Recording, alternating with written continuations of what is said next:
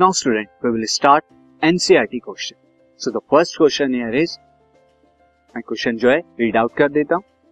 An object has an object has move through a distance एक object है जो एक डिस्टेंस के थ्रू मूव करती है यानी एक डिस्टेंस मूव करती है। कुछ लेंथ उसने क्या करी मूव किया। Can it have zero displacement हमसे पूछा जा रहा है क्या इस ऑब्जेक्ट का ज़ीरो डिस्प्लेसमेंट हो सकता है? यानी अगर कोई बॉडी कोई एक डिस्टेंस ट्रेवल करती है तो क्या उसका डिस्प्लेसमेंट ज़ीरो हो सकता है? स्टूडेंट हमें पता है यस बिल्कुल हो सकता है। इफ़ यस आगे कहता है, अगर ऐसा है तो support your answer with an example तो आपको अपने आंसर को एग्ज़ाम्पल से जो है, क्या करना है? सपोर्ट करना तो देखते हैं आंसर आंसर में यस इट इज़ पॉसिबल क्यों पॉसिबल है स्टूडेंट क्योंकि हम जानते हैं, अगर कोई ऑब्जेक्ट क्या है क्लोज पाथ में जो है मोशन करे। यानी कि उसका इनिशियल पॉइंट जो है, जहाँ से स्टार्ट किया है मोशन जहाँ से मूवमेंट स्टार्ट हुआ है, और फाइनल पॉइंट जो है, जहाँ पर एंड किया है मोशन को, वो क्या हो जाए, अगर इक्वल हो जाए तो इस केस में डिस्प्लेसमेंट क्या होता है ज़ीरो होता है बट डिस्टेंस ज़ीरो नहीं होता। तो कहते हैं यस अब जो एग्ज़ाम्पल है, वो ये है the displacement of an object can be zero yes हमने कह दिया।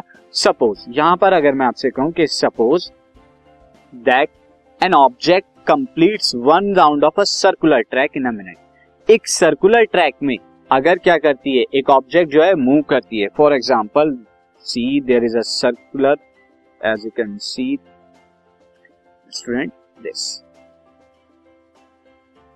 यहाँ पर क्या करता हूँ, एक सर्कुलर ट्रैक में एक ऑब्जेक्ट को जो है मूव कर रही है. तो इस केस में क्या होगा, इस केस में यहाँ पर आप देख सकते हैं कि अगर उसका स्टार्टिंग पॉइंट ए है, और इस तरह से उसने मूवमेंट स्टार्ट किया. मूवमेंट स्टार्ट करने के बाद स्टूडेंट जो है उसका फाइनल पॉइंट यानी कि जो बी था, वो भी सेम है।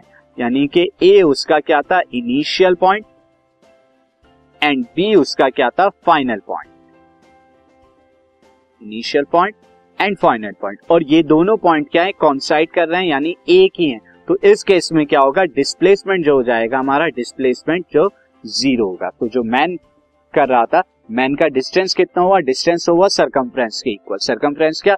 जो यहाँ पर अगर मैं मानू, ये रेडियस आर का जो है सर्कुलर ट्रैक था तो टोटल डिस्टेंस कितना ट्रेवल किया? फ्रॉम ए से अगेन बी तक। और वो कितना है? हमारा होगा टू पाई आर के बराबर, यानी कि circumference of this circular however displacement की बात करें तो डिस्प्लेसमेंट में फाइनल और इनिशियल पॉइंट सेम होने की वजह से डिस्प्लेसमेंट क्या हो गया? Zero this podcast is brought you by Hubhopper Shiksha Abhiyan अगर आपको ये पॉडकास्ट पसंद आया तो प्लीज़ लाइक शेयर और सब्सक्राइब करें और वीडियो क्लासेस के लिए शिक्षा अभियान के यूट्यूब चैनल पर जाएँ।